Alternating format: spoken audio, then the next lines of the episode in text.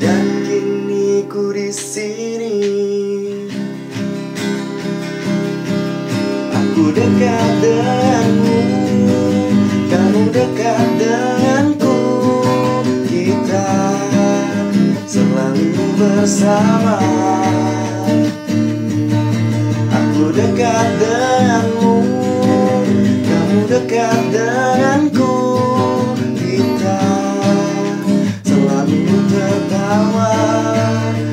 Seperti sedia kala.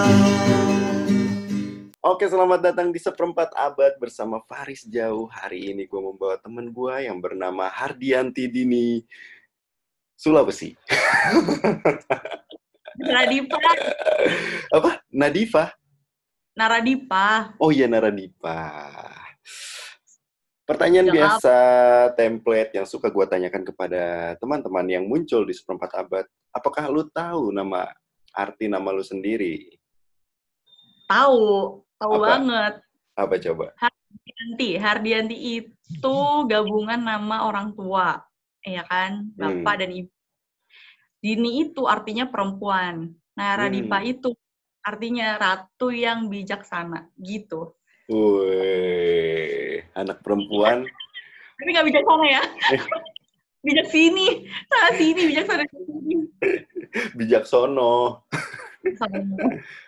Oke, jadi Danti ini merupakan temen gua atau bisa dikatakan penerus gua. Waduh, di himpunan Waduh. dulu. Setelah zaman gua menjadi ketua himpunan, dia menjadi ketua himpunan. Kalau kata anak-anak yang sebelumnya ngobrol sih katanya kepemimpinan lu termasuk pecah badai ya. Iya, pecah kongsi, bubar, jalan. Hancur. Tapi tidak berlaku untuk generasi seterusnya. Nanti gua ngobrol lah sama Dava. Iya, yang TB, TB dong, sama TB dulu. TB baru dapat. TB ya, kaku. Iya. Masih- kali kan. Oke lah, kita nggak bahas orang ya di sini. Jadi topik hari ini menarik. Tidak mengikuti tren yang ada di podcast atau di YouTube mana pun. Hari ini kita akan menggali kisah Hardianti Dini. Yaitu adalah dia merupakan seorang apa ya, orang yang memiliki kelebihan dan memiliki mata batin atau indera keenam. Jadi sebenarnya dia merupakan apa? Bisa dibilang seorang indigo ya Dan.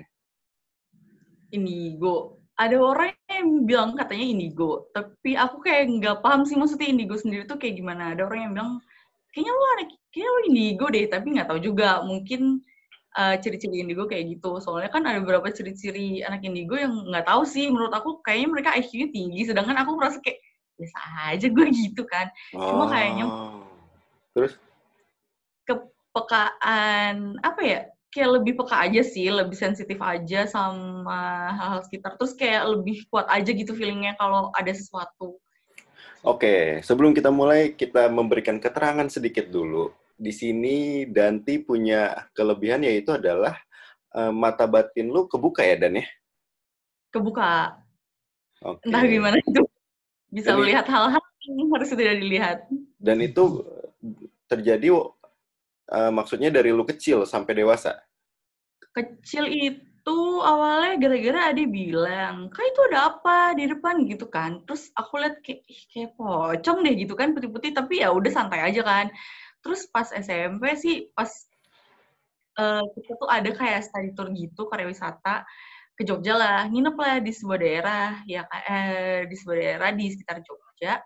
Penginapannya itu emang kita tuh terpisah gitu. Kebetulan itu kayak tempatnya emang serem banget sih kayak dari begitu masuk udah bilang kayak eh ini tuh ada yang di pohon tuh kayak ada yang gelantungan deh. Tapi masih cuek aja. Pas nginep jadi konsepsi kamar mandi tempat kita nginep sendiri itu dia atapnya tuh kayak cuma kawat gitu bener-bener langsung langit kan. Terus teman-teman pada nangis. Terus aku lihat kayak itu di atas bathtub memang ada cewek lagi berdiri di ujung gitu kan. Nah sampai suatu ketika karena pada nangis panik ikutan dong nangis. Terus guru nanya kenapa kamu ikutan nangis itu pak ada yang berdiri di pojokan itu perempuan pakai baju putih ada darah darahnya gitu. Kan dipikir selama ini kayak cuma halusinasi aja hayalan karena suka nonton film horor terus jadi kayak parno kan. Eh ternyata guru itu yang kebetulan juga ada six sense kali ya. Jadi dia bilang kok kamu bisa lihat? Kok kamu bisa tahu? Ya itu saya lihat pak. Nah sejak saat itulah kayak lebih terbuka aja gitu, jadi lebih sensitif, bisa tahu kayak eh, itu ada itu di situ. Nah cuma berusaha menahan diri buat nggak ngomong, tapi kadang-kadang keceplosan dan hal itu yang bikin kayak temen-temen tuh suka, aduh jangan ngomong deh, jadi takut. Nah makanya sekarang tuh udah lebih bisa kontrol. apa ya kontrol kontrol diri supaya nggak bikin takut orang-orang di sekitar gitu. Berarti habis itu lu sama guru lu bikin YouTube channel? nggak ada guru. guru itu itu dari sananya aja gitu maksudnya Iya, kayak iya, iya. Tuh nggak pernah berguru. Danti ini sekarang sedang bekerja di salah satu stasiun televisi yang membuktikan bahwa semua orang yang memiliki kelebihan indera keenam tidak selamanya harus membuka YouTube channel dan membahas sesuatu di sekitarnya seperti gerhana. Betul ya? Oke, oke. Jadi sebelum kita cerita yang horor-horor, itu nanti kita taruh di part belakang aja. Sekarang gue pengen, apa ya namanya, ngulik tentang, apa ya, lu punya mata batin dulu nih. Berarti kan lu eh, memang memiliki itu dari waktu lu kecil ya? Iya, kalau dibilang sih kata orang tua sih kayak keturunan dari leluhur-leluhur dulu juga pada kayak terbuka gitu mata batinnya lebih sensitif. Oh, berarti ya sama kayak keluarga gua karena adik gue juga sempat mata batinnya kebuka ke- dan dibilangnya emang karena keturunan sih Dan. Iya, kayak keturunan berarti kan Kak. Oke. Orang pengen, maksudnya minta dibukain, ada yang belajar, tapi ini keturunan sama kayak adik Kak Faris berarti. Oke, nah yang jadi pertanyaan gua kapan orang tua lu tahu kalau lu bisa itu melihat yang tak kasat mata? Anjir, bahasa gue. Sejak suka ngomong, sejak suka ngomong SMP sih, sejak SMP itu habis kasus itu dan ternyata oh berarti benar ya. Terus emang sejak saat itu juga lebih sering nyeletuk kayak eh itu ada itu ada orang loh di situ, eh eh, itu ada ini loh di situ gitu. Gitu. Jadi makin oh, nih anak ternyata makin apa ya, makin tajam ya indera penglihatannya. Makin dewasa nggak cuman fisik sama raga lu yang berkembang, tapi kesensitifan lu juga meningkat gitu. Iya, terus eh, tuh suka jadi lebih peka kayak lebih apa ya?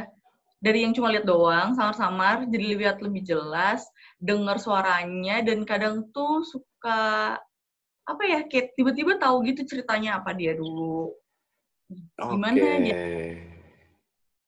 Sama kayak ini ya, karena gue kan emang sempet suka baca bukunya Risa Sarasvati kan, dan juga ngikutin YouTube channelnya. Jadi maksud gue, lu juga sedikit sama lah kayak gitu, tiba-tiba bisa ngeliat, bisa mendengar cerita mereka gitu.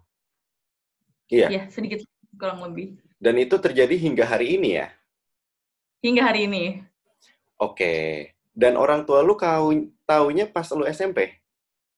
Pas SMP. Lu ngomong gimana ke orang tua lu? Ih, ada itu, ih, ada itu. Enggak gitu. Awalnya gara-gara itu sih, study tour itu, terus pulang, kan kayak sakit gitu kan. Terus eh, demam, demam tinggi, udah tuh ternyata dicari tahu, oh eh, iya kaget, kaget-kaget lah biasa kaget. Nah setelah itu terus bisa Emang lu kayak- kaget? Ya kaget, maksudnya kita tuh pertama kali lihat itu nggak selalu penampakannya bagus. Oh, Umumnya tapi- itu biasanya Di S- Lebih- waktu SMP itu lu baru ngelihat penampakan yang bener-bener menyeramkan ya? kan horor banget. Itu cewek rambut panjang banget, terus baju putih dia gelantung di ujung berdarah-darah gitu kan itu horor banget kan. Kaget, terus nggak nyangka beneran lihat itu asli, bukan di film doang gitu. Terus ya udah sejak saat itu kayak, hmm, eh itu ada orang ini, terus itu loh ada ada orang itu tuh pasti ada orang gini-gini. Tadi ada orang kok lewat yang kayak gitu-gitu. Akhirnya oh ya udah dan terus bunda tuh punya temen yang kayak bisa lihat juga terus Orang dia bilang pinter. Orang pinter apa Nggak. cuman indra punya indra keenam? dia punya indera keenam jadi dia bilang "Eh, iya itu emang bisa eh, si Dante tuh bisa lihat gitu kan iya dia emang sensitif gitu bisa lihat yang kayak gitu gitu oh ya udah gitu deh Oke. Kemudian eh, orang tua lu pas tahu kalau misalnya lu punya indra keenam. Jadi kita nggak ngomong indigo ya. Gue sebut lu punya indra keenam. Yes. Ya, biar gue taruh di judul gue nggak indigo nanti Indra keenam gitu. Indigo juga. Takutnya nggak masuk ke kategori indigo sebenarnya ya kan. Iya. Kalau- Tapi lu emang pernah ngulik soal indigo? Kayak pernah ba bukan ngulik sih, kayak baca sebenarnya karena orang suka bilang jangan lu indigo. Sebenarnya kalau aku sendiri lihat ap- hmm, kayak berusaha mencari tahu apakah aku termasuk orang indigo atau hanya kebetulan emang punya kelebihan six sense aja gitu jadi lebih sensitif gitu jadi aku tuh kayak berusaha baca-baca cari tahu aja sih takutnya ntar orang main bilang indigo indigo aku aja ternyata bukan kan Iya, iya. Tuh. Dan lu dan dan lu menganggap diri lu bukan indigo ya? Iya kalau bisa sih bisa-bisa aja Oke. Pertanyaan gua adalah ketika orang tua lu tahu lu eh, apa namanya punya indera keenam, ada nggak niatan dari orang tua lu atau lu untuk menutup mata batin? Karena kan adik gua sendiri waktu itu sebenarnya nggak ada masalah ya kalau gua ngelihat dari adik gua pas dia punya kelebihan itu. Eh, cuman emang pada suatu hari dia orang tua menawarkan dan dia mau untuk ditutup mata batinnya. Sedangkan lu ada niatan waktu itu ada niatan ke arah sana nggak?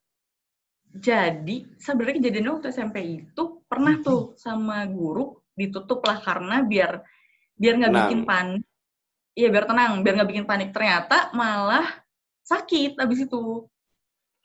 Ibu aku yang sakit, terus akunya juga jadi sakit. Ya udah akhirnya dibuka lagi. Iya percaya nggak percaya ya udahlah mungkin eh, itu emang Takdir. ya rezeki gitu anugerah gitu kan. Iya, Nah iya. ya udah sejak saat itu ya mencobain aja. Nah tambah lagi pernah kejadian waktu kuliah, Iya kan, ketempelan dong, abis mengikuti suatu kegiatan.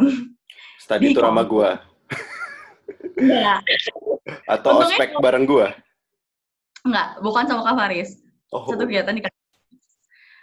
Malam itu emang udah mulai melihat kayak itu ada yang berdiri di deket situ, ada yang loncat dari jendela, yang kayak gitu-gitu. Ternyata pulangnya ketempelan. udah mulai sadar nggak sadar gitu, panas dingin nggak jelas, terus diajak ngomong kayak cuma, eh, eh, tahu sih denger gitu orang ngomong apa, tapi mau respon udah nggak tahu, nggak bisa mikir aja cuma kayak, oh iya ya, eh. Oke, Ah, itu itu waktu pas lu kuliah itu pertama kali lu ketempelan emang. pertama kali Oh iya, ketempelan. Ternyata kayak gitu rasanya ketempelan. Udah gimana? kayak Kalau misalnya secara visual lu bisa ngelihat ada yang nempel di tubuh lu? enggak, tapi lebih ke perasaan kayak ada yang ada yang kayak nempel, ngikutin terus kayak jadi lebih sensitif tiba-tiba langsung ngeliat semuanya itu bercampur nggak cuma orang jadi kok kayak rame banget tapi Kayak bukan orang tiba-tiba. Aneh ya bajunya tuh kayak gini gitu kayak orang zaman dulu yang kerajaan apa gitu kan. Terus kok itu ada orang nyengir di jendela ada dada loncat. Ya berarti apa gitu kan maksudnya nggak mungkin dong mahasiswa yang kayak gitu-gitu. Jadi ah, gawat sih itu. Oke, terus habis itu itu rasanya ketempelan berarti lu sebenarnya kalau ngelihat kanan kiri lu nggak ngelihat, cuman maksud gua lu jadi lebih sensitif dan perasaan lu tuh kayak kayak panas dingin aja gitu nggak enak gitu. ya terus kayak sadar nggak sadar yang mungkin kalau beneran kosong pikirannya mungkin bisa jadi keserupan tapi nggak ngerti ya. Orang bilang kan katanya kalau keserupan tuh awalnya dari pikiran yang kosong. Makanya kenapa suka dibilang jangan kosong pikirannya karena takut keserupan dan lain-lain. Jangan bengong bengong lah gitu. Ya mungkin kayak gitu ya kayak kayak sadar nggak sadar aja gitu. Kayak orang ngajak ngomong kita cuma aja tapi nggak ngerti maksudnya apa sih? gitu Oke, terus kelepasnya gimana?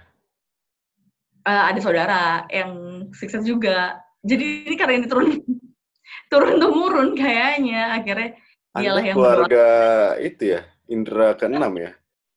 Indra kan tujuh. Kita harus cari. Indra kelima nih, keluarganya di mana?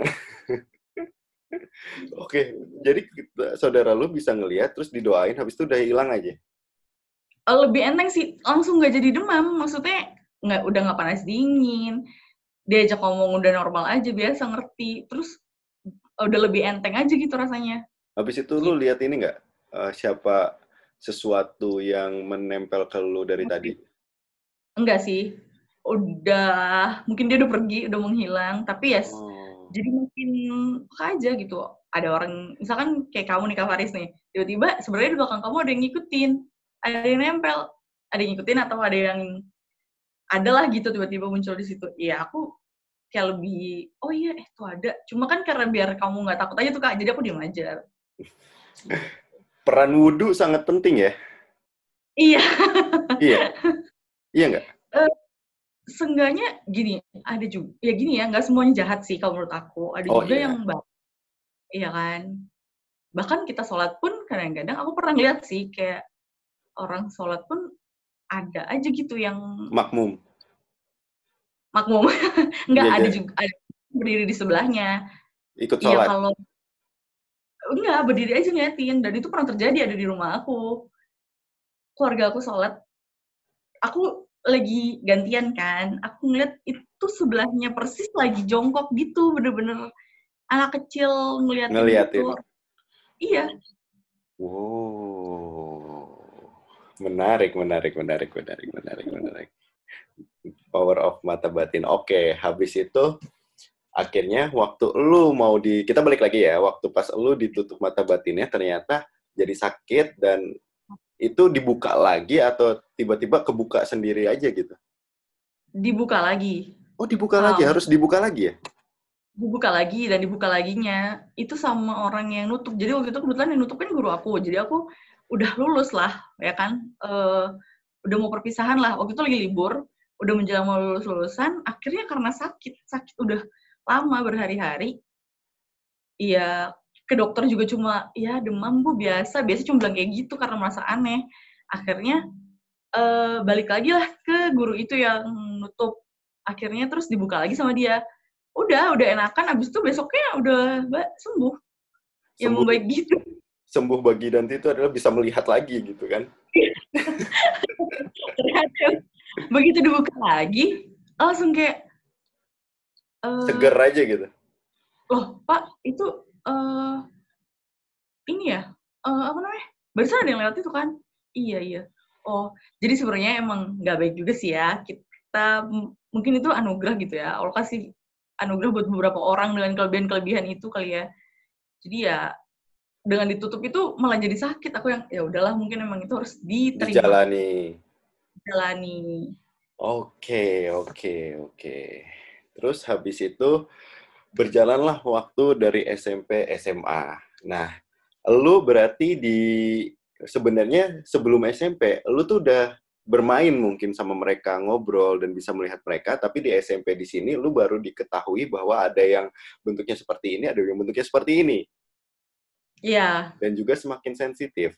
Pertanyaan gua, bagaimana rasanya hidup dengan memiliki kemampuan indera keenam dari zaman lu SD sampai lu bisa mengontrolnya sendiri gitu? ternyata kayak aku pertama nih aku eh, sebelum rasanya gimana ya kayak aku menyadari bahwa ternyata kalau kalau kita takut itu Mhm. yang yang kelihatan itu semakin banyak. Menakjubkan. menakjubkan bentuknya nggak karu-karuan yang nggak selalu utuh.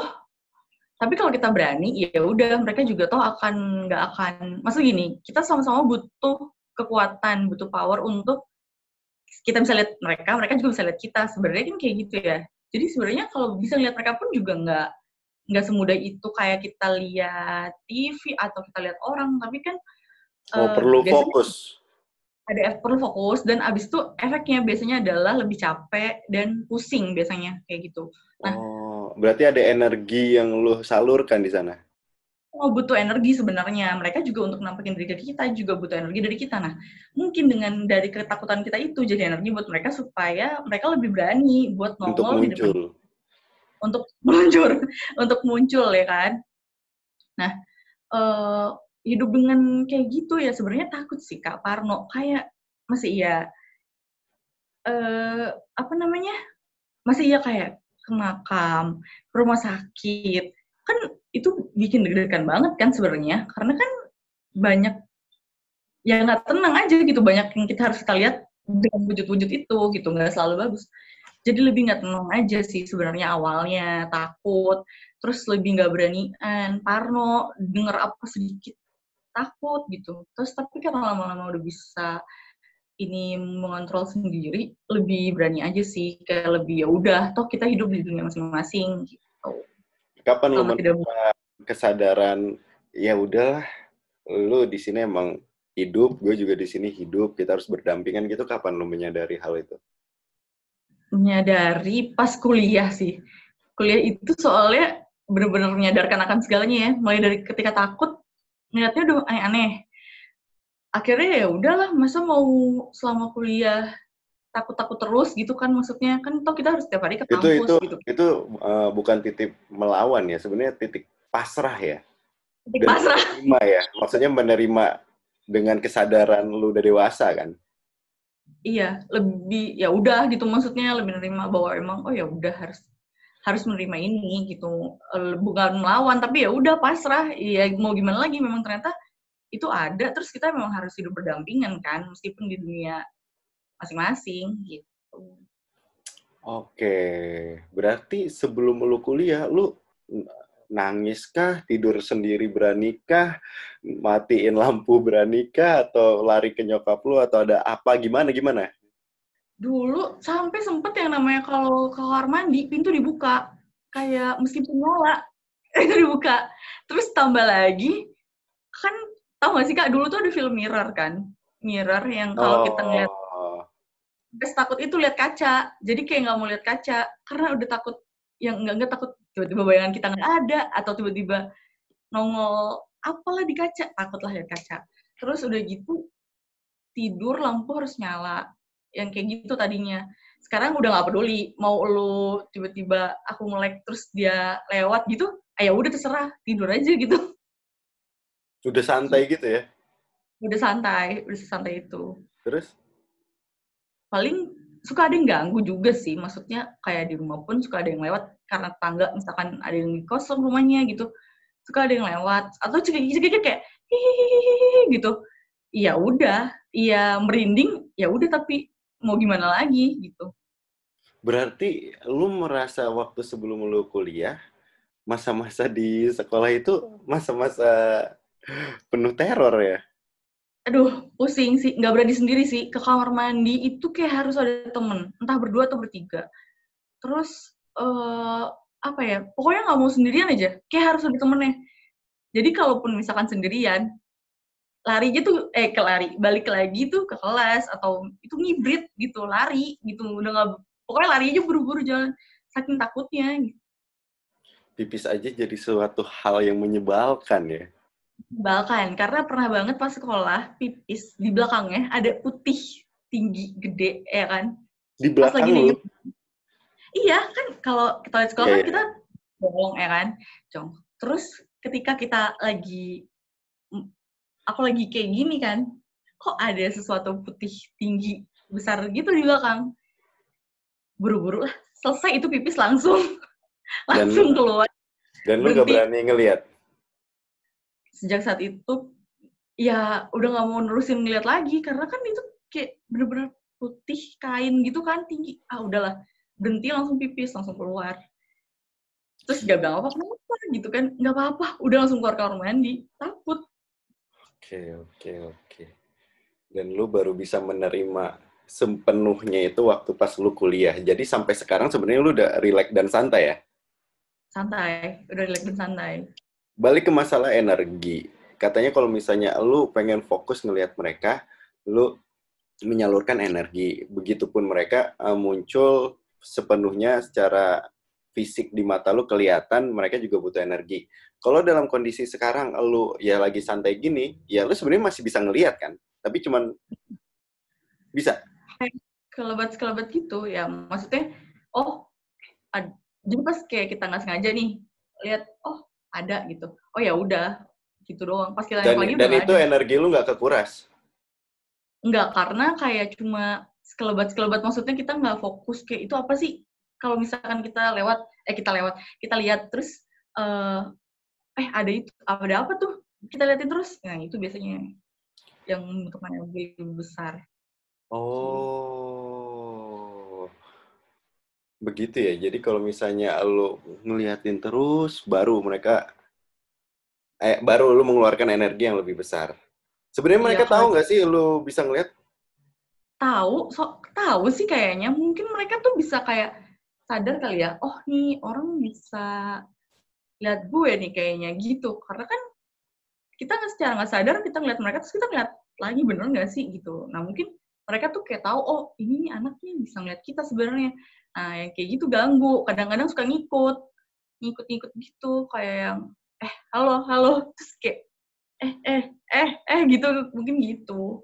Penasaran Jadi, merekanya saran. Kayak mungkin ada juga sih yang kadang-kadang nangis wah tolong aku tolong aku gitu. Terus wah nangis-nangis gitu juga ada.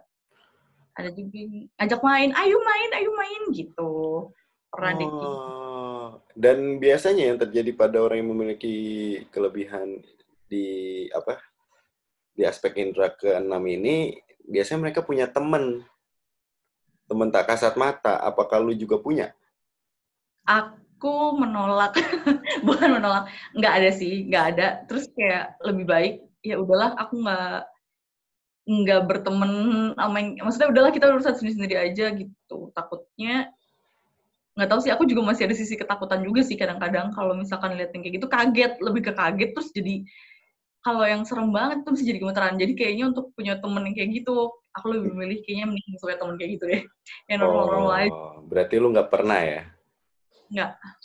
Terus gue punya pertanyaan, kan katanya setiap manusia itu yang ada di sekitar kita sekarang itu uh, biasanya di belakangnya tuh kayak ada yang jagain. Mm -mm. Entah itu leluhurnya, entah itu siapa, entah itu apa. Lu maksudnya lu bisa melihat siapa yang jagain mereka gitu? Uh, biasanya kalau orang-orang yang kayak aku udah kenal lama banget deket gitu tiba-tiba uh, aku bisa lihat kayak ditunjukin ditampakin gitu. Maksudnya kok ada berubah ya nih orang?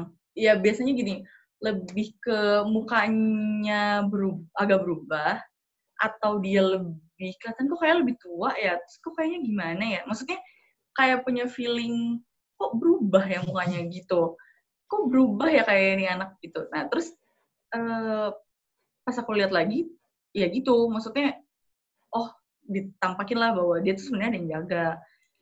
Ada oh, lah di oke oke oke. Berarti ya, semak...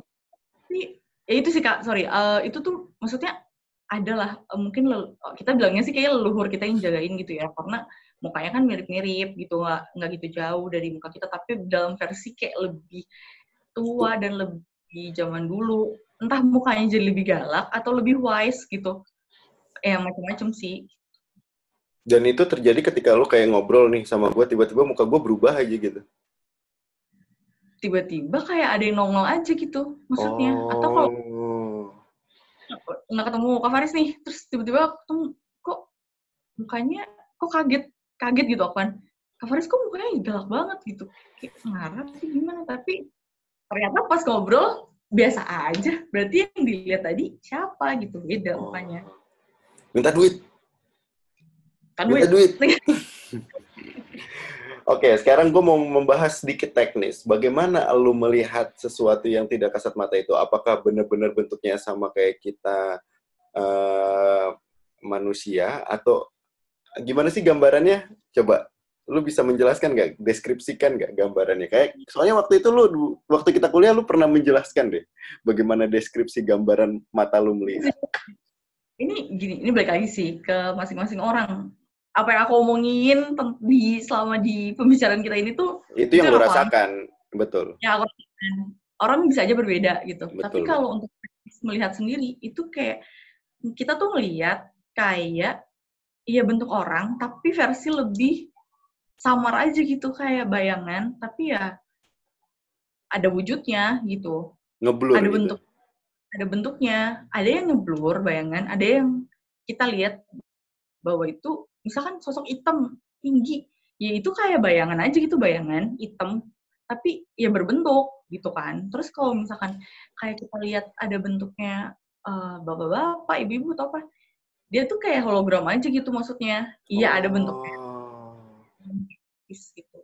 Nah, sama kalau misalnya kayak diceritain atau atau gimana gitu kejadian apa itu tuh kalau ke aku lebih kayak kita tuh pernah nonton film apa terus uh, kita tuh inget gitu si adegan-adegan itu tuh pernah kita tonton nah apa yang kita ucapin itu biasanya kayak kayak kita nyeritain lagi abis nonton film ini kak uh, ada adegan yang kayak gini gini gini gini padahal sebenarnya itu kayak tiba-tiba aja gitu kayak ingatannya tuh kayak kita pernah nonton film padahal itu mungkin itu yang diceritain biasanya kayak gitu oh jadi kalau lu sedang lagi gosip atau bercerita atau curhat nih ada yang curhat ke lu, lu tiba-tiba kayak dapat deskripsi gambaran kayak keinget oh di film ini padahal itu gambaran ceritanya dia gitu.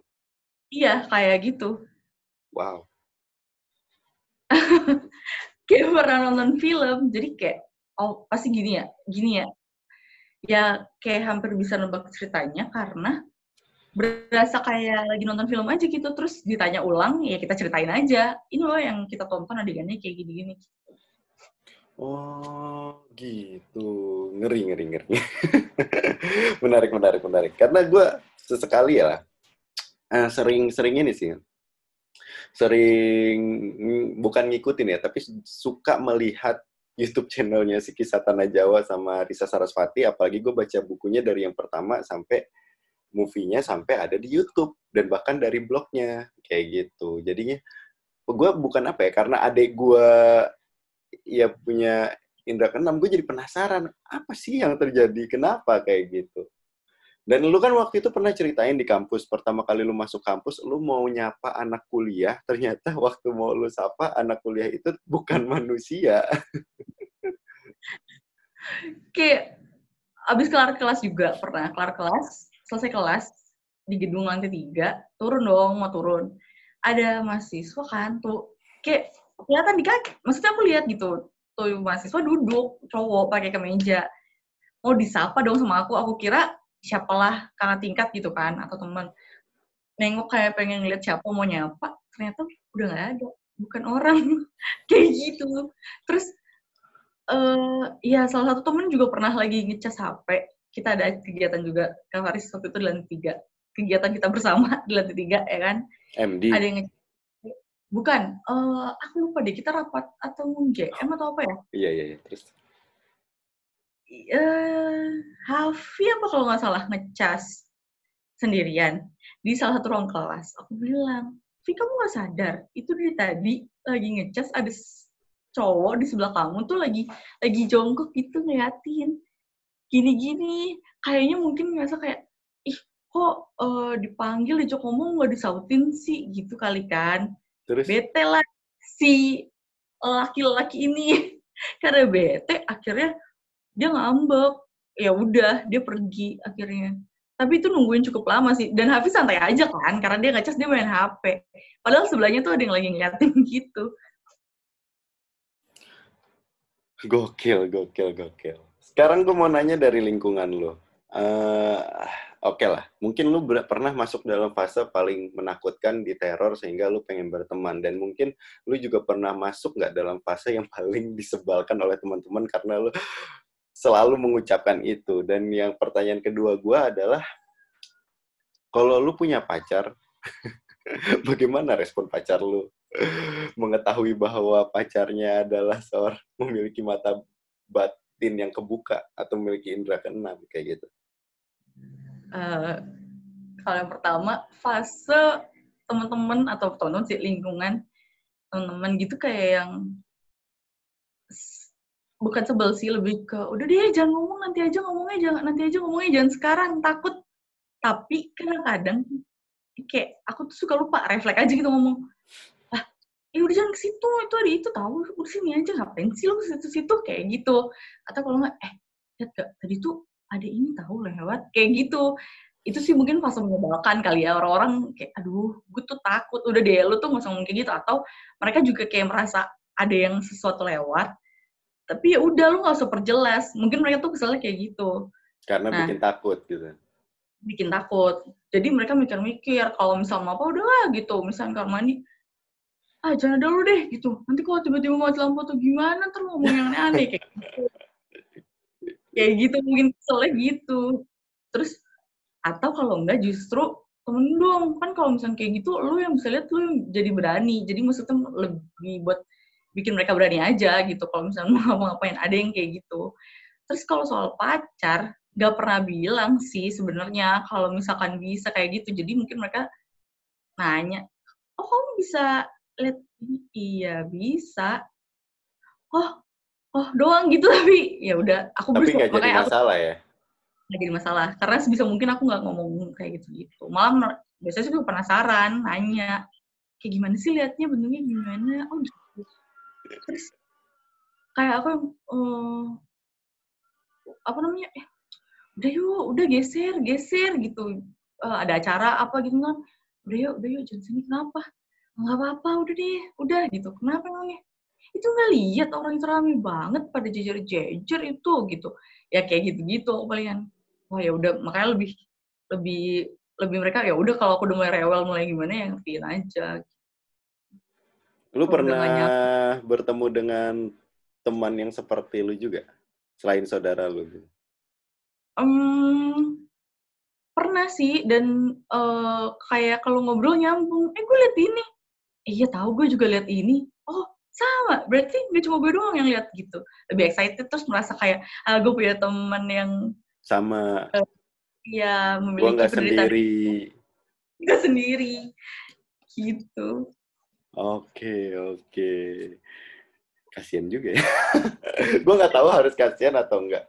Karena kan mungkin beberapa orang yang muncul yang dan sudah sifatnya jadi public figure karena kelebihan itu, yang mikirnya mereka sudah tegar menjalaninya. Sedangkan gue kan ngelihat lu fase dari masih bocil. Iya. masih tiba-tiba waktu itu di Jogja lagi jalan tiba-tiba dia teriak nangis sendiri. dibawa ke alam tiba-tiba takut teriak-teriak nangis sendiri. ada fase di mana ketika kita mau pelantikan saya tidak bisa ke suatu tempat yang muter-muter kalau udah di malam hari. Karena tiba-tiba ya kayak salah satu contoh sih kak. Waktu itu kita dipelantikan saat aku udah mau lulus lah semester semester terakhir tuh. Kita mau lantik TB kalau nggak salah jadi kahim Oh kafe ya itu ya? hmm, pas pas TB ya pas aku Iya, jadi iya. panitia lah Iya iya iya. Nah, itu di aku jaga di pos 1, yang paling aman, deket tenda. Itu aja ngarahin mereka buat jalan yang pas mau itu kayak jalan nunduk, lurus jalannya. Rasa lurus. Nengok-nengok udah selalu berada di sebuah pohon besar, ya kan? Jadi kayak, lah kapan gue beloknya? Gue jalan selalu lurus. Akhirnya dipanggil kayak, dan dan lu ke mana? Ngapain lu ke situ-situ? Lurus-lurus aja gitu. Nggak sadar. Ya? Oh. Yang Tempat- berdua sama tempat- Hilda. Tempatnya sama kayak gua di Arboretum. Iya, di Arboretum. Oh begitu. Oke oke. Nah, jaga sama Hilman. Hilman yang kenapa? Kenapa dan? Gak apa-apa, gak apa-apa. Man, itu loh. Ada yang loncat-loncat. Anak kecil ajak main. Kacau dah. Mana itu kelompok yang balik tuh kayak belum semua balik kan. Aku udah gelisah.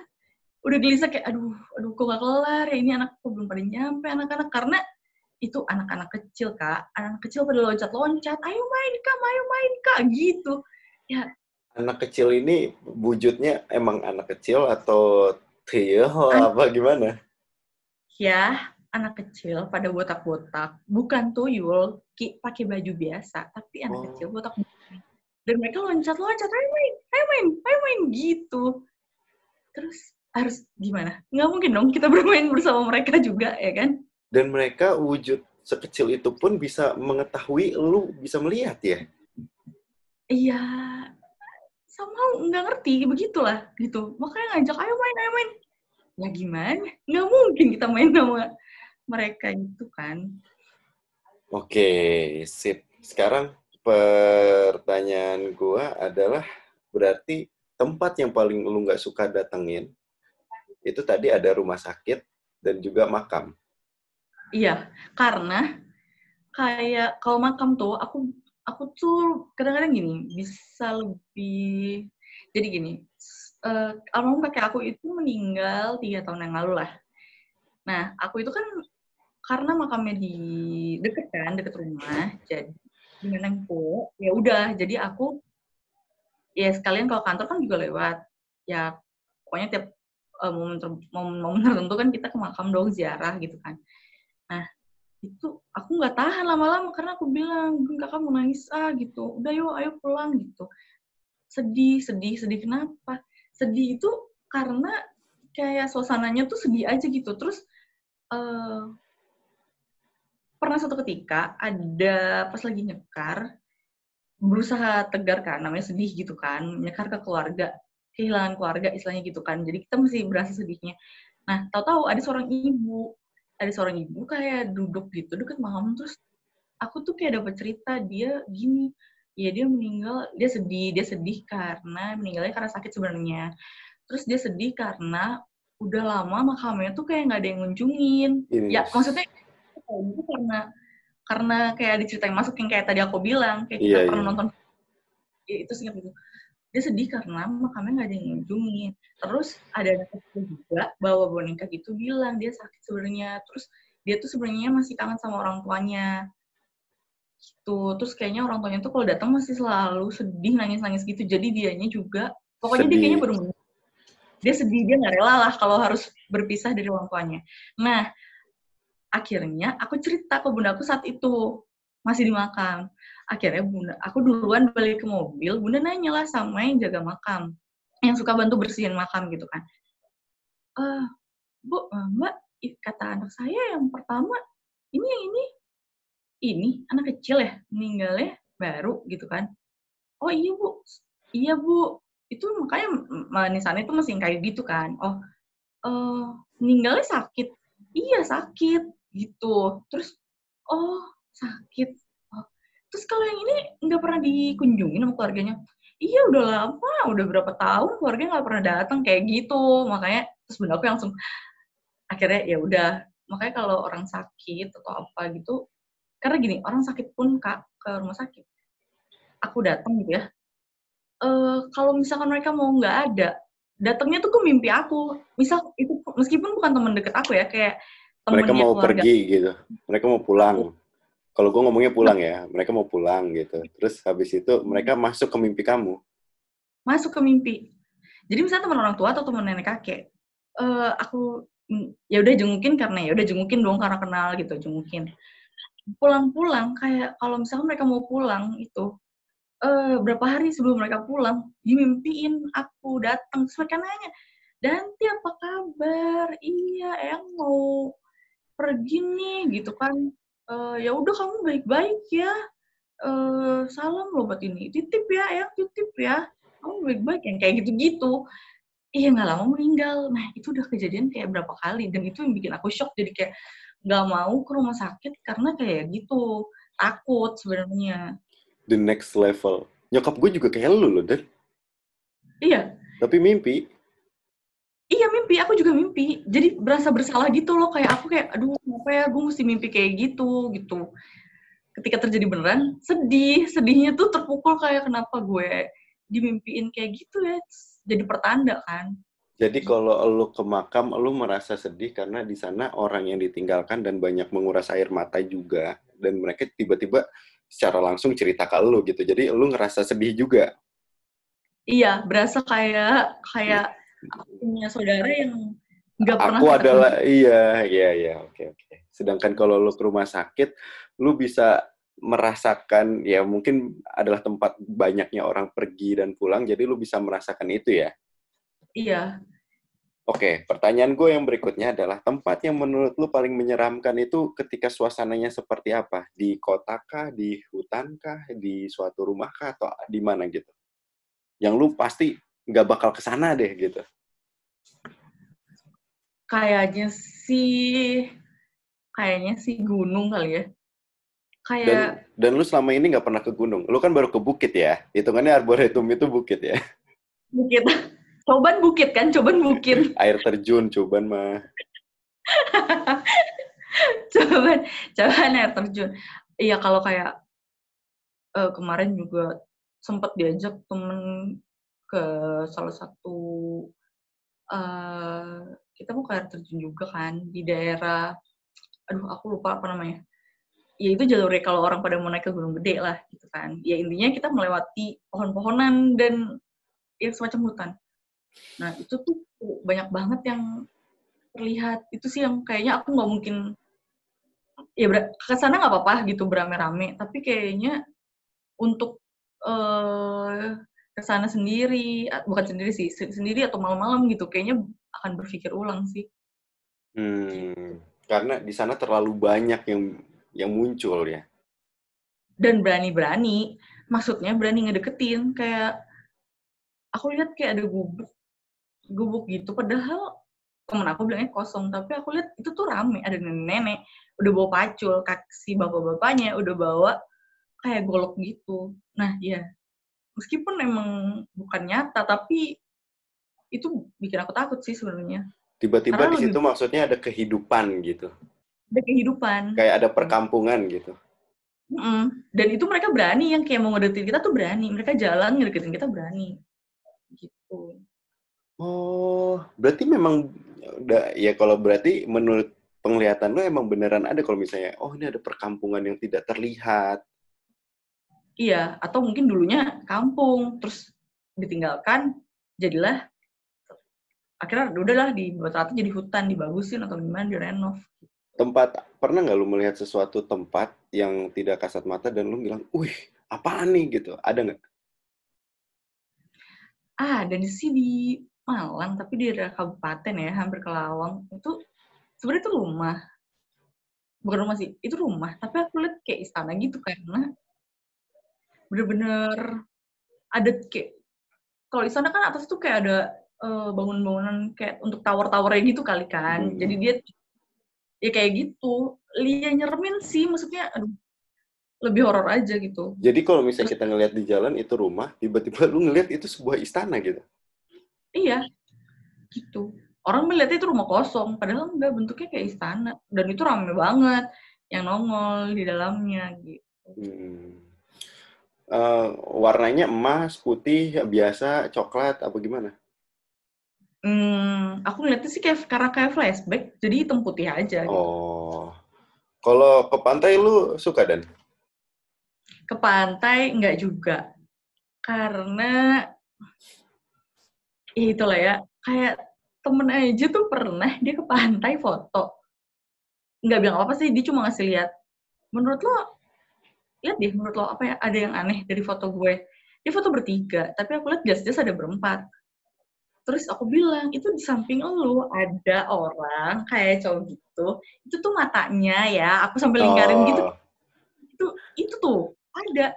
Lu nah, di, dia, di Instagram follow ini gak sih? Diari Cewek Indigo. Hmm, dulu sempet follow, terus merasa sangat mirip, aku unfollow kayak udahlah.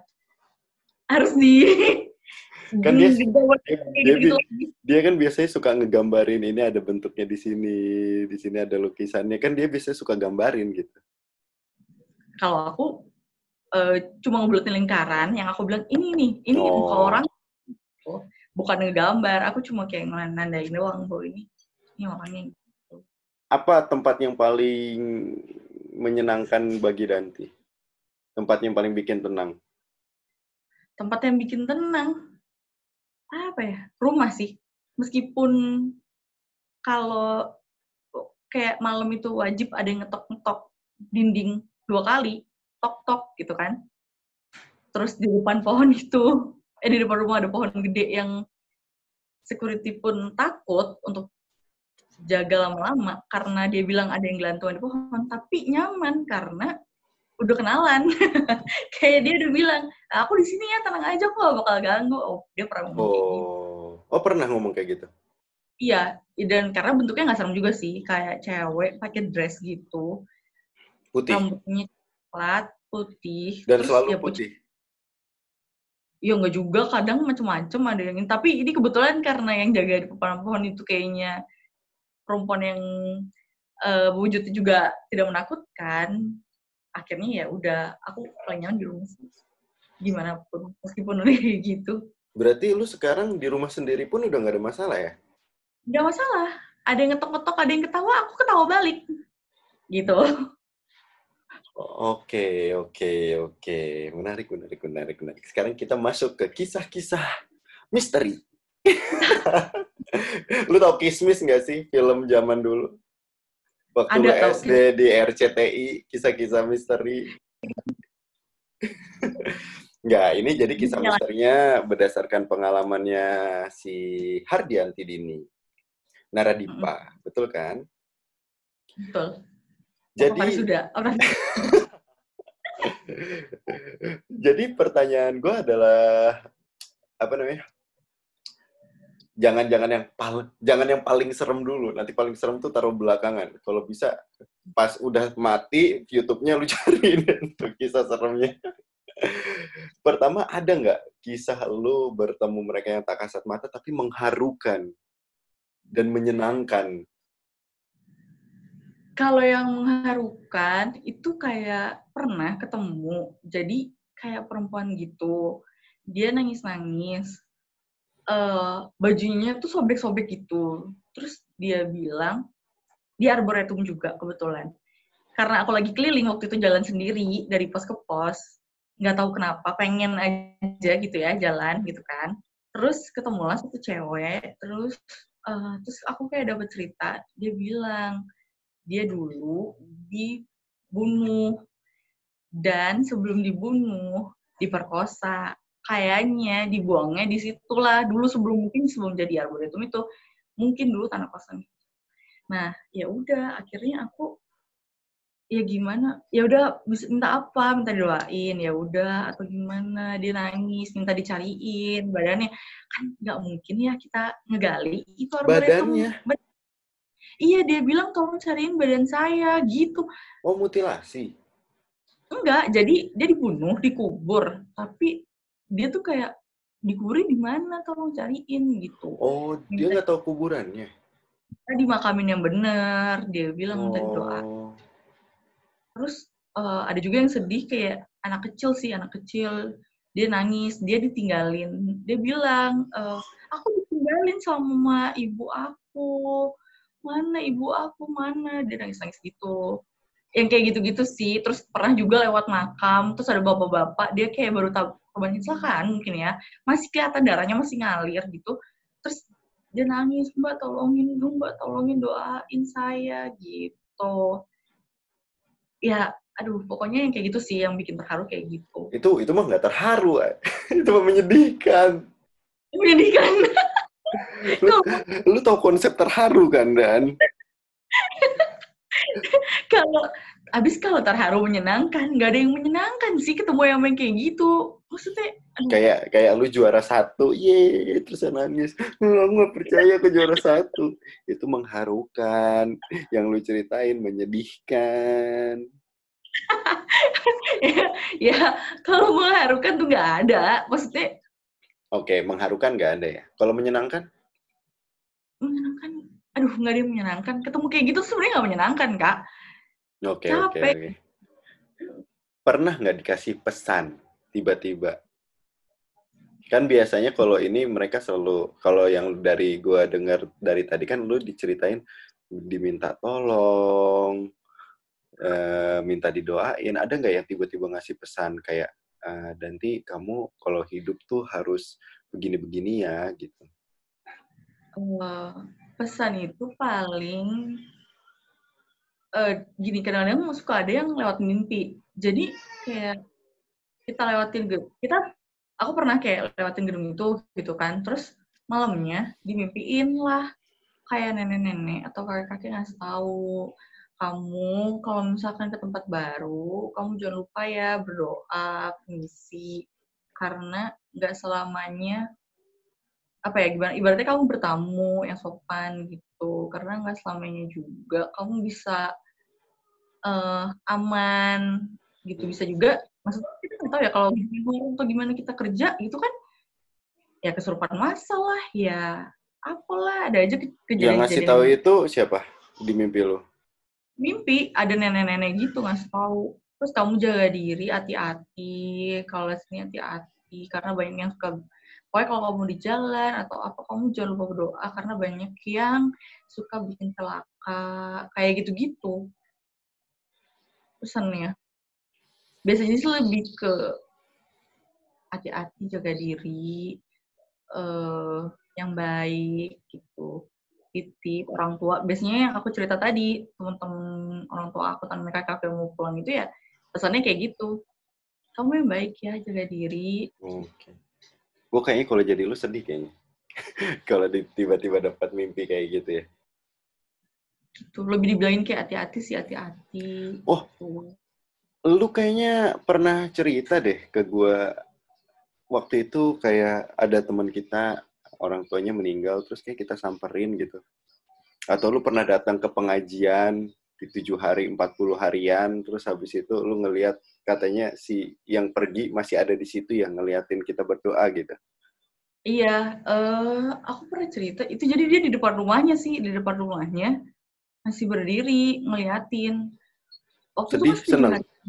Nah, Yang kayak gitu yang bikin sedih kan, maksudnya Enggak, dianya sedih apa seneng? dianya sih ya seneng karena didoain, tapi sedih karena gimana pun meninggalkan keluarga kan, mungkin masih belum siap atau gimana mungkin gitu. Dan mereka tuh biasanya gimana sih dan ngeliatin pertumbuh keluarganya mereka s- ter- selalu nggak sih? Yang yang istilah kata yang meninggalnya baik-baik atau sebelum dikubur jauh dari keluarganya. baik eh, kadang itu kayak udah beberapa lama tiba-tiba percaya nggak percaya maksudnya ada beberapa keluarga yang biasanya mungkin mengalami ya yang orang meninggalnya meninggal baik ya maksudnya yang entah sakit gitu kan. Itu ya tiba-tiba di rumahnya kayak bau melati. Habis dikunjungin. fotonya fotonya kan kita kadang di rumah meskipun keluarga kita misalnya ada yang udah meninggal fotonya tetap kita pasang kan kadang-kadang di frame gitu kita pajang. Ya entah itu yang jatuh kayak gitu-gitu. Ya mereka kayak mungkin ngawasin kali ya maksudnya ya kalau mereka nggak dikunjungin udah lama nggak didoain juga mungkin sedih. jadi itu mas tanda yang entah dijatuhin lah fotonya entah udah bau wangi Oke, sebelum yang paling menyeramkan, pertanyaan dua, ada nggak yang paling ganteng dan paling cantik? kalau cantik ada ya dia tuh bener-bener dandanannya kayak ya bulu apa ya Belanda-Belanda zaman dulu gitu loh yang Noni. noni noni noni Belanda eh cakep aja gitu kalau yang laki-lakinya eh ya karena masih muda dia mungkin meninggalnya meninggal muda.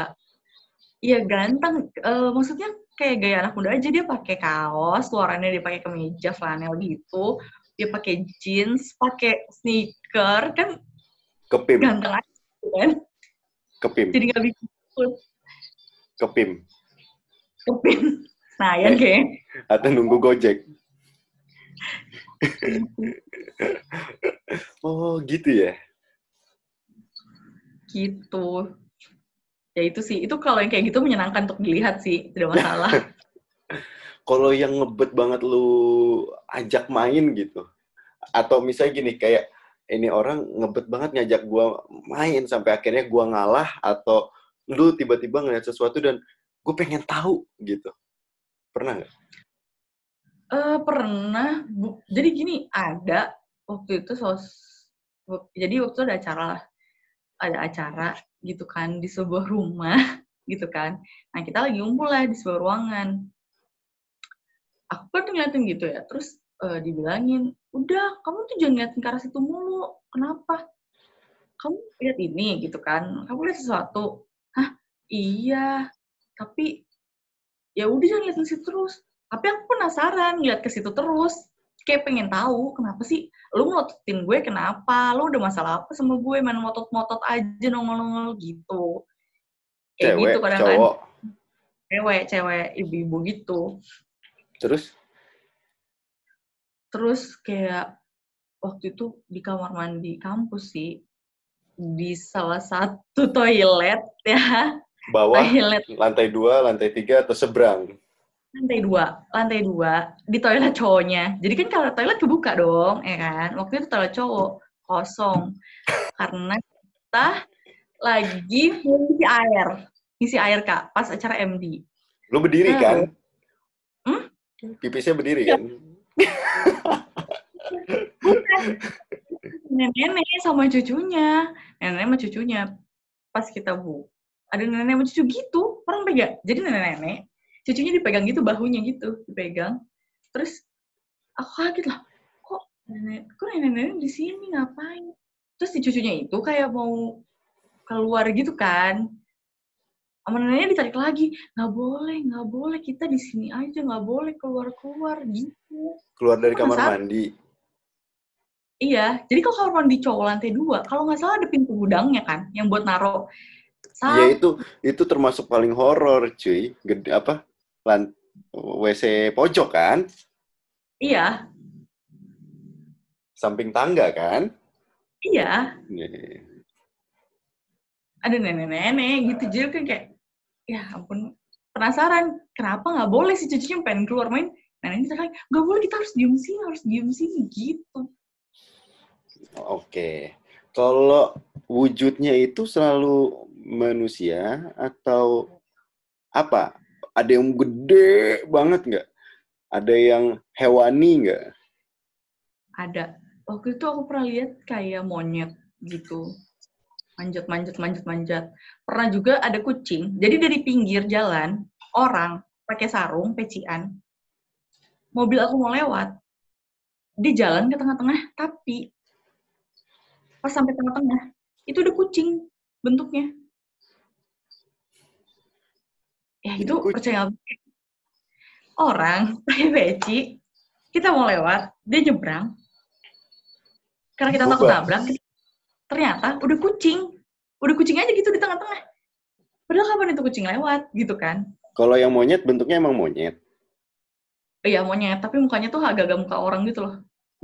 Tapi bentuknya monyet badannya. Terus kalau ada juga aku pernah lihat sih kayak potongan kaki doang, kaki, potongan kaki doang sampai pergelangan kaki, eh kan pergelangan kaki. Terus dia gini, si kakinya masih gerak-gerak lebar-lebar gitu pas aku lihat Di tanah, di meja apa di mana? di sebuah ruangan sekret mahasiswa. Gak usah disebut sekret mana, kasihan. Generasi sekarang kan nggak menonton kita. Oh iya sih. gitu. Itu kaki goyang-goyang dong, kaki doang sebelah. Jadi yang sebelahnya kepisah, yang kaki sebelahnya itu deket meja, dia diem aja geletak. Yang satu lagi, itu masih agak gerak-gerak gitu, dia goyang-goyang gitu, tapi kaki doang. Ngeri banget. Paling besar apa yang paling besar? Yang paling besar itu ada, kayak, nggak, aku lihatnya sih cuma hitam gede gitu doang, hitam gede. Bayangan. Ini nutup nutupin kayak nutupin jalan gitu Nutupin jalan. nutupin jalan jadi pernah waktu itu aku mau dari Malang ke Jakarta kan Heeh. naik mobil dong biasa kita kan emang kalau Malang Jakarta Jakarta Malang suka naik mobil gitu kan Heeh. Eh, waktu itu entah gimana nyasarlah sampai malah kita berangkat udah malam banget hampir subuh nyasarlah sampai di belakang bendungan.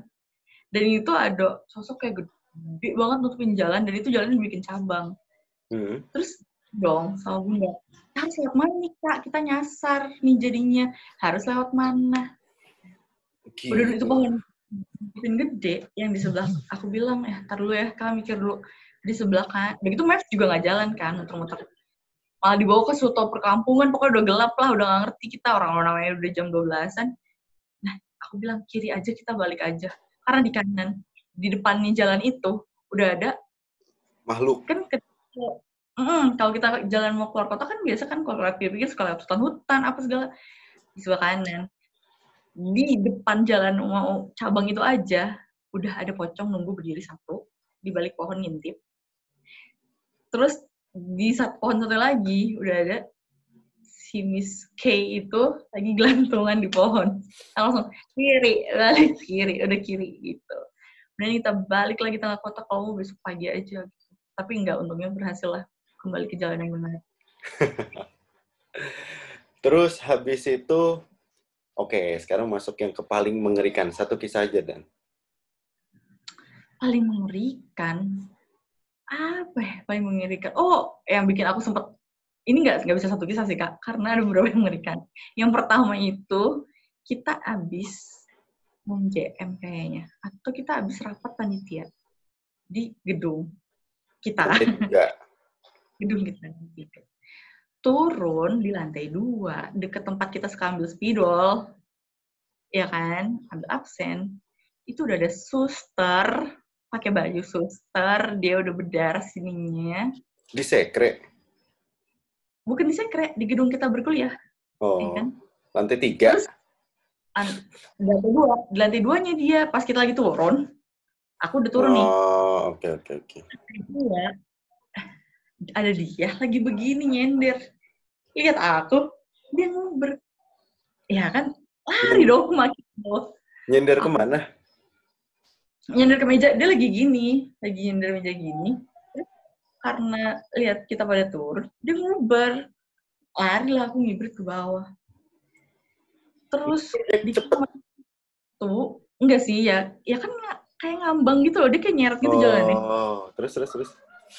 di lantai satu udah nih terus abis itu di lantai satu waktu anak-anak pada ganti baju sampai MD eh iya MD kalau nggak salah hari terakhir Eh, itu dari atapnya langit-langit itu ada yang gini kepala nongol gini. Hmm. Cewek. ke bawah. Cewek. Iya anak-anak kak kak itu apa ya? Ada yang itu nggak sih di atas? Gitu. Kayak ngerasa diliatin. Iya gimana nggak ngerasa diliatin orang itu? Kepalanya gini ke bawah. Dan anak-anak ngerasa. waktu itu siapa yang ngerasa? Aku lupa deh pokoknya ada anak yang ngerasa nggak apa-apa aku bilang gitu nggak apa-apa udah ganti baju aja yang tenang Di bawah jurusan kan? Apa? Yang dekat gedung jurusan kan? iya Iya, iya, iya. di ruang dosen Iya, iya. Tempat tunggu, tempat tunggu dulunya mah, tempat tunggu ya. terus udah abis itu yang paling serem lagi oh waktu kita ke Kudus ya Apa? yang kita company visit Ke kita company Bali visit apa ke Jogja? ke Jarum Kudus, Iya, Jarum ya? Kudus, Kudus. ya kan ke Jarum Eh gak tahu pokoknya aku pas lagi belum tidur lah kita lewat lah satu daerah aku nggak ngerti itu daerah mana itu ada kayak satu pohon gede banget terus disorot lampu dan ternyata sekelilingnya makam-makam ternyata tuh mungkin makam kali ya cuma kok aku amazing aja kayak canggih banget nih udah kayak di luar negeri gitu kan pohon gede kelilingnya nisan-nisannya keliling gitu terus pakai ada lampu yang nyorot itu pohon. Nah ternyata di sekelilingnya itu kalau orang nonton Harry Potter bilangnya Voldemort ya. Bukan Eh, bukan Voldemort, Dementor. mungkin dia paham maut kali ya. Dia pakai pada pakai jubah hitam terus di pakai tudung gitu dan itu berdiri ngelilingin itu pohon. Itu sih yang bikin aku merinding akhirnya oke aku memutuskan untuk tidur aja mendingan. Gak melayang, sampai kudus gak melayang kan? enggak ya tapi serem aja gitu maksudnya Kayak sekte-sekte gitu. ya sekte-sekte gitu Dementor ya, para Dementor, pelahap maut.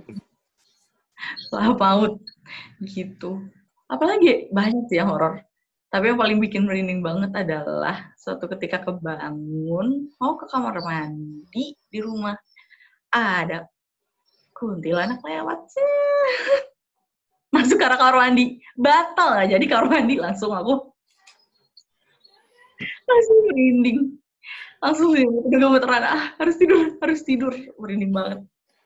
Oh iya, lu tuh nggak punya ini ya, apa bukan skill ya, kelebihan untuk me, kalau misalnya ada orang yang kesurupan atau ketempelan gitu, lu usir gitu nggak bisa.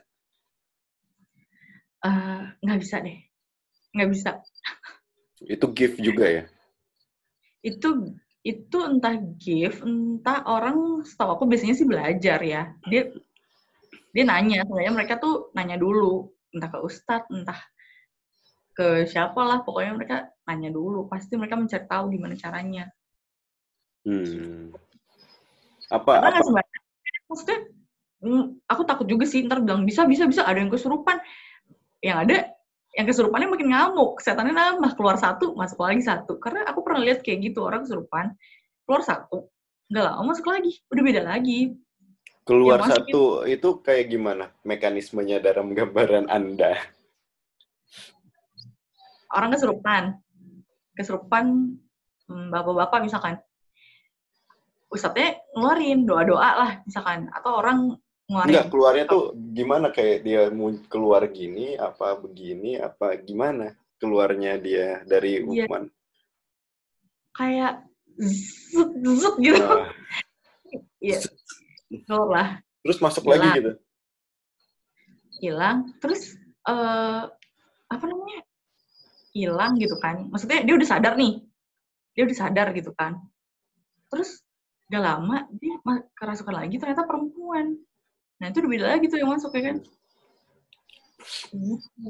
yang kayak Iya. gitu-gitu Jadi lebih baik lu bilang kalau lu nggak bisa ya, dan Nggak dan nggak selamanya orang yang memiliki keindra keenam punya kemampuan itu juga ya. iya ada juga orang yang bisa kayak gitu pada akhirnya kan dia makin peka makin peka akhirnya bisa lihat Hmm. Terus habis itu eh, apa positifnya memiliki indera keenam? Positifnya kita lebih kalau aku sih positifnya aku lebih aware sih. Maksudnya kadang-kadang gini oh misal kita pengen ke mana ternyata ada kendala. Ah ada aja nggak jadi nggak jadi mulu ya udahlah mending nggak jadi sekalian. Nah ada positifnya ternyata hmm, tempat itu misalkan atau kebakaran atau ternyata ada kecelakaan di jalan menuju itu. Jadi hal-hal yang kayak gitu sih yang bikin aku lebih bersyukur kayak oh ya udah emang kalau misalkan ada pada sesuatu kayak ih kok kayaknya dihalang-halangi sih ternyata mungkin emang itu mm, nggak baik eh, petunjuk, petunjuk, petunjuk. lebih ke petunjuk gitu Lu pernah mendapat petunjuk yang bersifatnya big event nggak? Kan kadang ada beberapa orang yang punya indera keenam terus kayak dikasih pandangan, anjirnya bakal terjadi ini di tahun ini gitu. Enggak sih aku lebih kayak ah oh ya nggak bakal ini nggak bakal sebentar. Jadi aku tuh sifatnya lebih bunda aku sih yang menyadari kalau aku ngomongnya nggak sadar gitu kayak kalau ditanya lagi ah ngomong apaan sih emangnya? Ya tadi ngomong gini. Masa ngomong gini? Jadi sifatnya aku tiba-tiba kayak eh ngomong gitu misalkan ah ntar juga banjir misalkan gitu. Ah biar aja Eh, paling juga ntar itu pokoknya. Nah itu secara nggak sadar sebenarnya terus kejadian gitu Oh, jadi sebenarnya alam bawah sadar tapi ya. Tapi lu nggak pernah nyak sadar kalau lu melakukan hal itu. suka nggak sadar jadi sadarnya tuh baru pas diingetin lagi oh oh iya ngomong itu ya tadi gitu eh ada nggak sesuatu hal yang nggak boleh harus lu ceritakan semenjak lu punya indera keenam gitu? Atau ya udah semua santai aja, tinggal gua ngontrol ini, nggak ada nggak ada pantangannya gitu. kalau aku sih lebih aku ngontrol aja. Ya emang kalau emang nggak kalau emang gini tergantung. Makanya aku bilang kan orang tuh suka takut ya. Takutnya tuh di gini kadang-kadang orang takutnya merasa kayak lo bisa ya baca pikiran gue? Lo bisa yang ngeliat gue kayak gitu belum tentu hey aku bukan cenayang gitu kan. Bukan dukun bukan cenayang bukan peramal. Iya bisa jadi tiba-tiba di, di aku tuh di kayak dikasih tahu buat ngingetin. Sebenarnya lebih ke reminder juga buat temen-temen. Nggak harus selalu berupa kisahnya. Misalkan lo jangan pacaran mulu lo ntar nilai lo jelek. Nggak harus selalu kayak gitu. Bisa juga lo mendingan belajar deh soalnya gitu. Itu bakalan susah nanti lebih kayak gitu. Jadi sebenarnya dengan adanya petunjuk-petunjuk kayak gitu aku juga ngomong juga hati-hati sih. Kalau orang yang nggak pengen Nggak siap.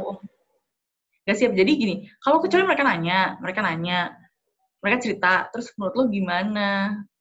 Menurut lo gimana tuh kelihatannya kayak gitu gitu ini nggak apa-apa aku ngomong ini mau gimana nih? Jadi aku akan minta izin dulu. Lo mau nggak gue omongin? Kalau misalnya mau ngomongin sejujurnya gini yang aku lihat gitu. Tapi kalau misalkan lo nggak mau ya nggak apa-apa. Toh aku juga kalau ngomong itu lebih ke personal orangnya nggak mau di depan orang-orang rame-rame terus bilang iya lo kan gini-gini. Nggak nggak mau kayak gitu. Lebih ke ya udah kalau emang mau itu ngomongnya ya udah berdua aja gitu. Jadi sebenarnya lu punya panggilan untuk mengingatkan sesuatu ya. iya sih lebih kalau kalau misalnya tiba-tiba ini ber- ya udah aku ngingetinnya mungkin lebih ke mbak boleh ngomong nggak? Atau kak boleh ngomong nggak Hmm, baiknya jangan gini deh soalnya nanti pasti begini. Tapi ya gitu eh, minta izin dulu dan aku Iya. lebih jaga mati privasi orang juga sih. Maksudnya kalau orang nggak mau diajak ngomong dikasih tau soal kayak gitu kan ya aku nggak memaksa. Ada orang lain yang yang lu gak kenal tiba-tiba lu ingat kan? apa? Eh bukan nggak kan nggak sih nggak ada rata-rata kenal sih. Dan mereka tuh juga gitu. Ya pokoknya gitu kalau aku intinya kalau nggak mau kalau misalkan mereka nanya atau aku mau mengingatkan terus di depan umum gitu nggak mau aku pasti akan kayak ngomong cuma berdua aja Menarik. Terus pertanyaan gue terakhir lah ya untuk menutup obrolan kita. Sih ya, nanti ma- makan siangnya hilang semua lagi gara-gara ngobrol sama gue. Ini apa? Lu pernah nggak melihat sosok yang sangat bercahaya kayak gitu, yang sangat bersinar? Kan dari tadi kita ngomongnya auranya kalau nggak negatif, tapi auranya positif. Terus bentuknya kalau nggak yang seperti yang orang awam pun udah kebayang gitu karena terlalu banyak gambarannya. Lu pernah nggak menemukan sesuatu yang sangat bercahaya dan lu nggak bisa mendefinisikan itu apa? Hmm, lebih ke kadang-kadang ada orang yang kalau ketemuin kayaknya tuh terang aja gitu. Maksudnya eh, beberapa orang yang aku temuin entah ya itu apa karena mereka juga auranya positif atau gimana orangnya sendiri gitu. Jadi aku juga nggak tahu apa itu kadang-kadang tuh kayak bersinar aja gitu di belakangnya orang itu, tapi aku nggak tahu itu apa gitu. Jadi ya bright aja gitu, kayak terang terus kayak bikin adem aja, nggak bikin takut gitu. Tapi entah itu apa ya, jadi aku juga penasaran sebenarnya itu apa sebenarnya. Aura, kayak aura gitu. Iya kayak aura gitu sih yang aku lihat bukan dalam bentuk yang sosok apa terus dia bercahaya gitu enggak aku nggak pernah lihat gitu sih tapi lebih ke ada beberapa orang yang aku temuin di belakangnya itu kayak hmm, bright aja gitu terang aja gitu tapi aku nggak tahu itu apa gitu. Seru, seru, seru, seru, seru. Oke, Dan. Begitulah kisah kita dalam pembicaraan hari ini tentang Indra keenam. Tapi sebelumnya lu kasih pesan dulu kepada teman-teman yang hari nonton, entah dia masih balita, masih baru puber, baru apa, baru tumbuh dewasa dan memiliki kondisi yang sama seperti lu. Apa yang lu pengen sampaikan? Yang aku ingin sampaikan pertama takut itu wajar. Maksudnya itu lumrah gitu. Kalau kita punya ketakutan ketakutan tuh wajar. Seiring berjalannya waktu tuh eh, pada akhirnya kalian tuh akan belajar mencoba memaklumi dan memahami diri sendiri. Karena gimana pun kan yang memiliki kuasa untuk takut melihat itu itu semua kan dari kita sendiri gitu jadi ya pertama takut itu wajar toh lama-lama kalian juga nanti akan terbiasa yang penting kalian eh, yakin dan banyak-banyak berdoa aja gitu. Oke. Eh, satu pertanyaan sebelum kita menutup ini. gue cuma mau nanya, tapi ini bukan berarti gue nggak percaya. Cuman kan kita suka berdoa. Lu merasa impact doa untuk lu yang punya indera keenam itu sangat ini nggak? Sangat berpengaruh nggak? Atau lu pernah merasakan sesuatu yang, uh, pas gue berdoa, kok gue merasakan sesuatu gitu? Eh, ada satu teman yang dia punya kayak aku juga maksudnya kayaknya punya sense juga kita pernah ngobrol kita dulu pernah ngomong iya ini gini ya ini balik lagi semua percaya nggak percaya soal ini ya. Ada orang percaya ada orang nggak. Itu balik lagi ke orang masing-masing kita juga nggak bisa maksain. Nah eh, aku pernah ngobrol kayak lo merasa nggak sih dek gitu eh, kalau kita sholat kita rajin sholat itu kita malah makin sering ngelihat hal-hal yang kayak gitu. Sedangkan kalau misalnya kita malah sholat malah kayak yang ya jarang aja gitu ngeliat kayak gitu. Iya kak aku juga kayak gitu. Kalau misalnya aku rajin rajin sholat ada aja gitu melihatnya malah rutin gitu dan aku yang misalkan skip skip gitu sholatnya iya nggak ngeliat apa apa gitu biasa aja kayak gitu jadi ya ya gimana ya tantangannya tuh mungkin itu sebenarnya itu yang membuat aku kayak ya udah lu tuh harus rajin sholat meskipun lu jadinya efeknya adalah harus semakin sering melihat Siap. jadi lu semakin melihatnya kayak gitu-gitu. Gitu. Karena itu Tapi gimana? ujiannya ya. itu ujiannya. Tapi dengan berdoa sebenarnya um, membuat kita lebih tenang dan merasa lebih berani dan lebih yakin untuk ngadepin yang kayak gitu-gitu. Jadi nggak jadi nggak ngerasa takut kayak ah, oh apa misalnya ada orang kesurupan gitu. Orang kalau katanya kesurupan bisa nular, bisa nular bisa apa jauh-jauh. Ya kalau menurut aku dengan kita berdoa itu kayak lebih meyakinkan insya Allah gue gak akan ikutan kesurupan juga kayak gitu. Jadi lu nya lebih kuat, udah membentengi diri lu. Membentengi diri, bukan takabur tapi lebih membentengi diri. Oke, kalau begitu Danti, terima kasih banyak pada kesempatan hari ini.